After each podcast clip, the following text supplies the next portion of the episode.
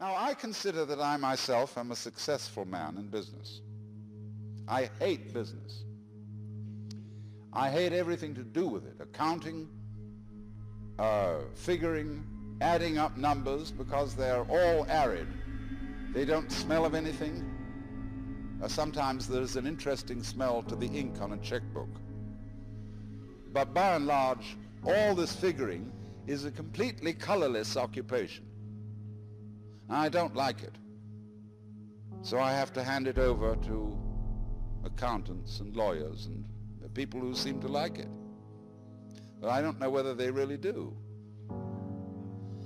The essential principle of business, of occupation in the world is this. Figure out some way in which you get paid for playing.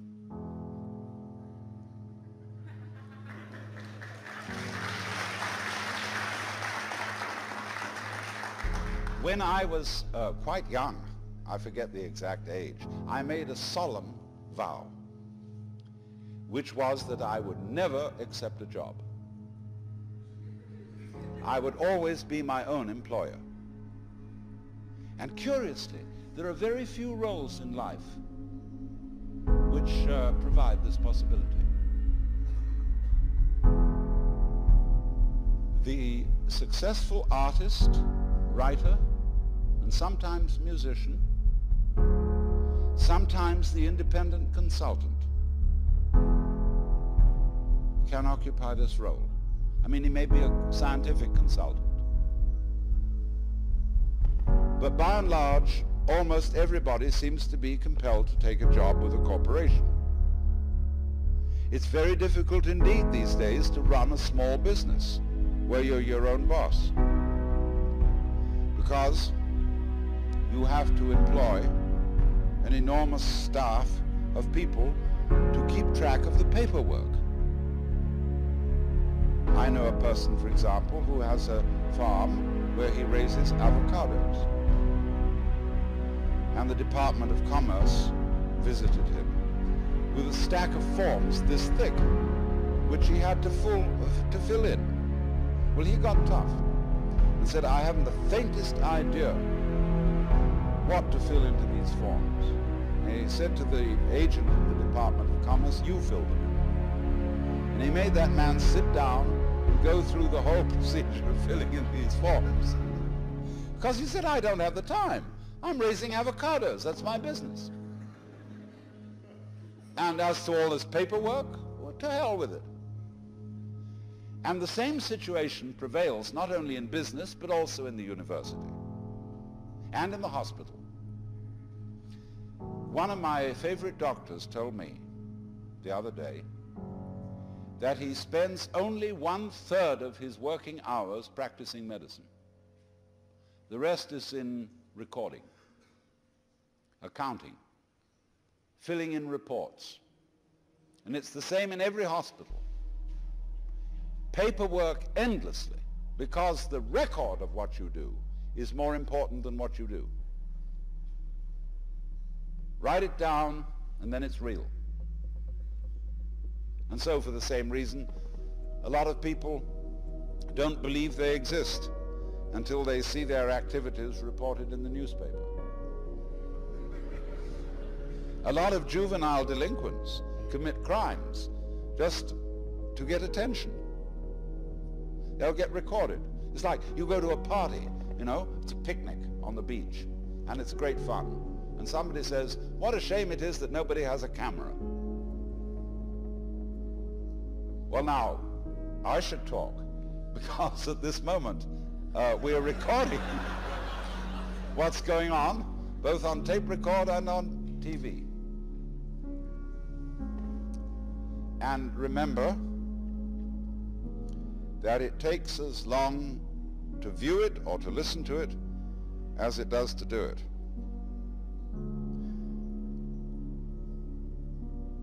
Now, who's going to listen to all this? Over and over again. So there's something fundamentally wrong here, and which the businessman of all people needs to understand. What the businessman needs to know Equally, what the army officer needs to know is the same. What do you really want? I have proposed that uh, there be an entirely new kind of college entrance examination in which instead of answering a lot of silly questions, you write for about 20 pages on your idea of paradise. It can be any kind of paradise you want. It can be very spiritual. It can be very sensuous. But spell it out. What do you want to happen in life? And then you will hand this thesis in to an assigned tutor on the faculty. And he'll read it over and examine you closely as to whether this is what you really want. Do you realize, for example, what goes with the things you say you desire? I mean, for example, you uh, want to marry a certain kind of beautiful woman, and you specify in your paper the characteristics she should have. But, says the tutor, you said absolutely nothing about her mother and her mother because every girl goes with a mother. I mean, unless she's an orphan. And you must also specify what kind of mother-in-law you want. Well, then you have to stop and think about that. And that's just an illustration of going into detail and being very careful about what you desire, because there's a good saying, be careful of what you desire. You may get it. So this is the problem of thinking out carefully where it is that you want to go. Now let's take the war in Vietnam, which was supposed to be concluded. What on earth was it all about? If we had gone with military pomp and might into Vietnam for the express purpose of conquering the country and possessing it and carrying off the women into captivity, it would have been understandable.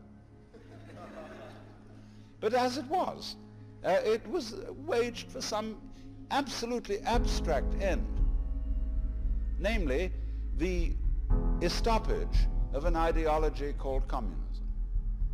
Nobody knows what communism is, nor do we know what capitalism is. But we can fight endlessly on the supposition that there are good guys and bad guys. And when we fight on that supposition, there is no possibility of compromise or of gentleman's agreement, as there is honor among thieves. We're all thieves, let's face it. There is a doctrine in the Jewish religion that when God created Adam, he put into him a spirit which is called the Yetzer Hara, and that means the wayward spirit, or what I call the element of irreducible rascality. And that is in us all.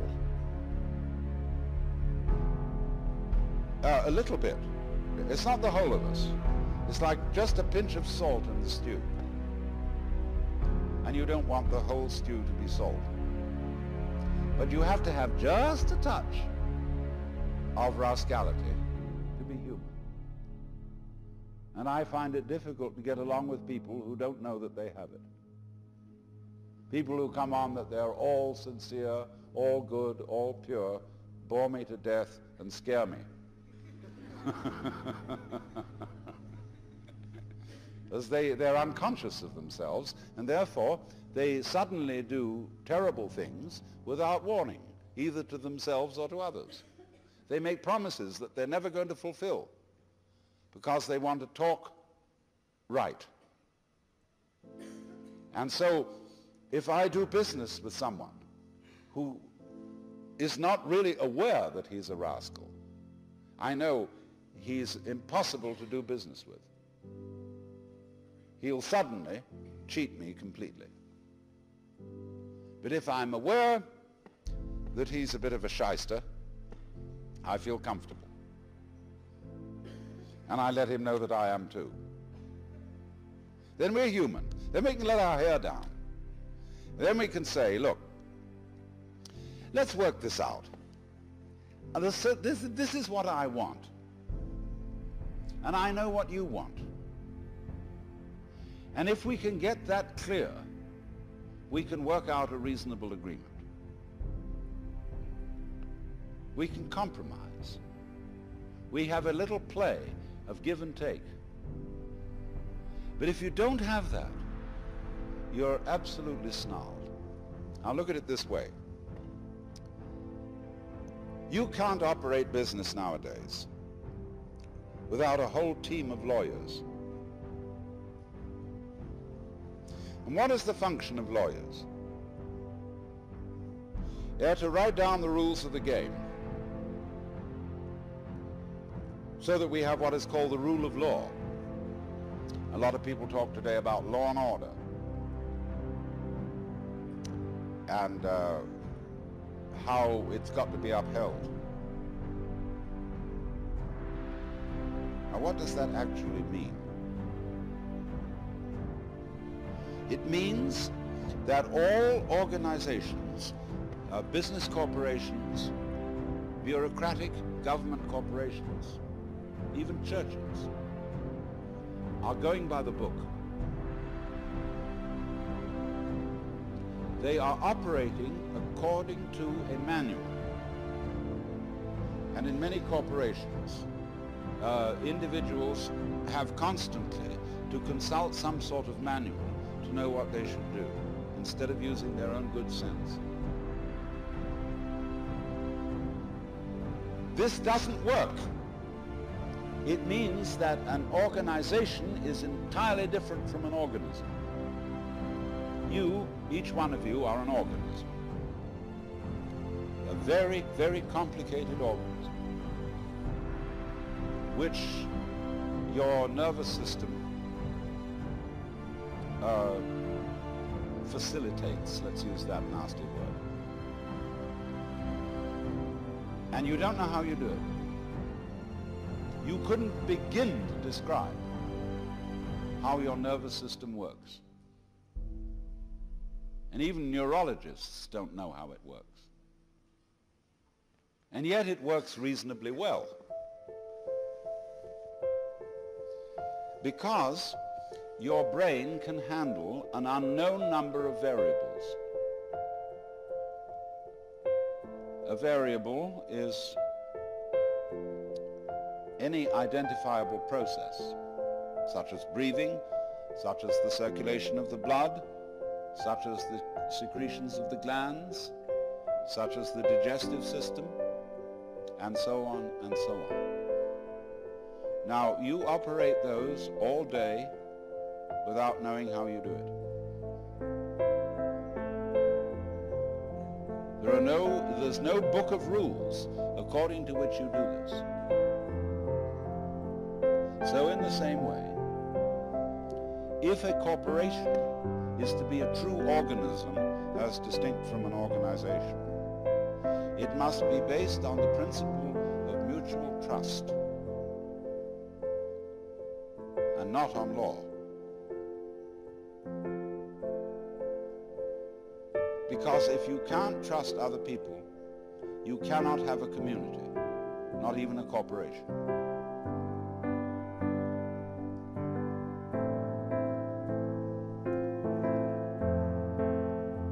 It's risky, very risky to trust other people because they may let you down. But on the whole, if you do trust them, the chances are perhaps,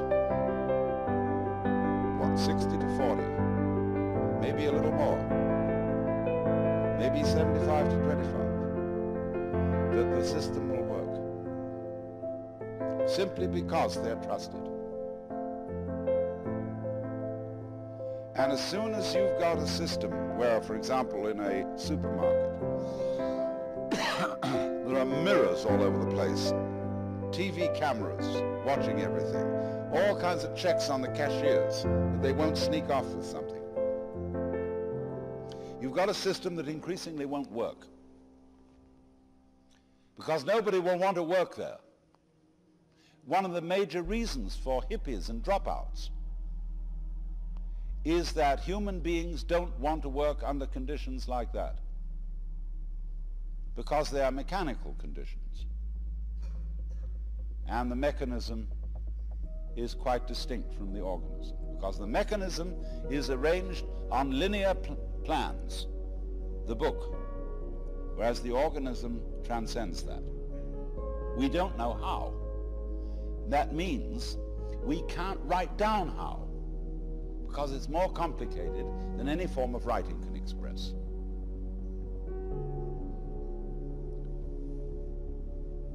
Now, the computer speeds up linear calculation to a terrific extent. But it still comes nowhere near the capacity of the human brain.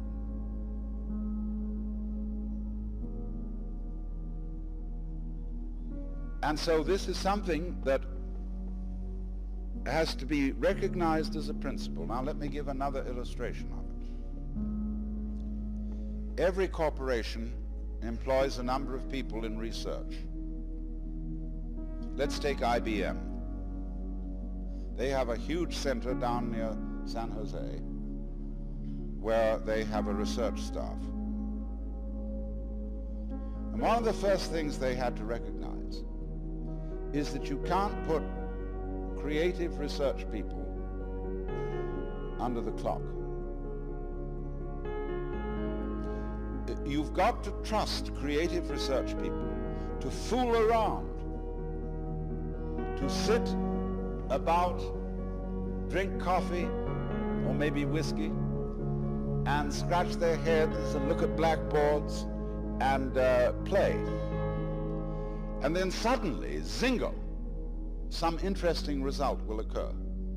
But if you make them punch clocks, and if you say these are the things that you've got to discover, it won't work.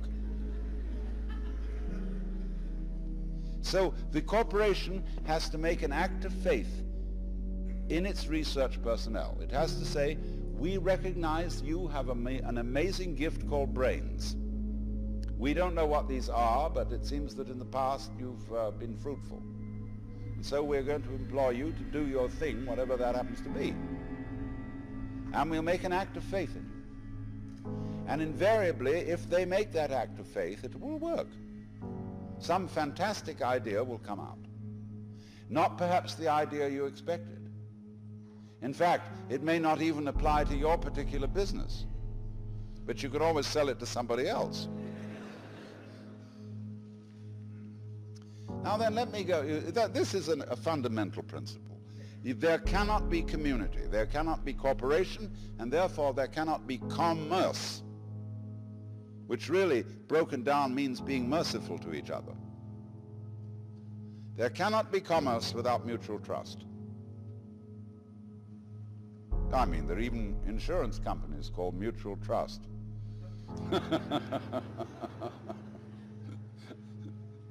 But it just can't happen. The society at the moment is mutual mistrust. And therefore it becomes increasingly difficult to do anything. Business is inhibited by the lack of free enterprise. That sounds very right-wing. But actually fascist states, corporate states, totalitarian states, are utterly against free enterprise. So let's push this a little further. St. Paul said that the laborer is worthy of his hire. And uh, I, as a philosopher, mere philosopher, um, you know, dealing in higher things, always insist that I be paid for my work. And I get the highest fee I can get. And people say, well, you're just out for money. I say, that's none of your business. Because I give most of it away. My own needs being extremely simple. Although I I enjoy good food. I don't even own a television set. And, uh, you know, it's a very simple life, but I've got enough. And enough is as good as a feast. You see, a lot of people don't feel happy unless they have another thing beyond money, which is called status. And status, to a very large extent in our economy, consists in conspicuous consumption. In having this thing and that thing and the other thing, in having a swimming pool, a uh, Ferrari, uh, certain kind of clothes and uh, certain kind of house with an enormous round style picture window and so on and so on and so on. And we think uh, we need all that because we've been persuaded by a certain kind of propaganda that that's how we ought to live. Because we haven't asked ourselves whether that was what we really wanted. In other words, we've been propagandized into thinking what we wanted. I remember my daughter when she was in high school, number one daughter, who's now become very sensible, uh, insisted that she had to have a certain number of cashmere sweaters. In those days, I couldn't afford them. I said, my dear, do you really want these? Or is it just that um, you've been reading ads in the magazine or listening to the other children. Because you see, schools are places where you send your child to be brought up by other children. And therefore, they get a kind of lowest common denominator of culture. they all think they got to have this. They got to have that. And uh, they don't really want it. If they sat back and considered do I need all that? Is this trip really necessary? They would come to the conclusion that it wasn't. And that would be very important because they would save energy. You all know, of course, that we are nearing an energy crisis. That there is not enough physical energy going to be available for all the things we think we're supposed to do, to go rushing around, and so on. So we need to take towards commerce a more relaxed attitude.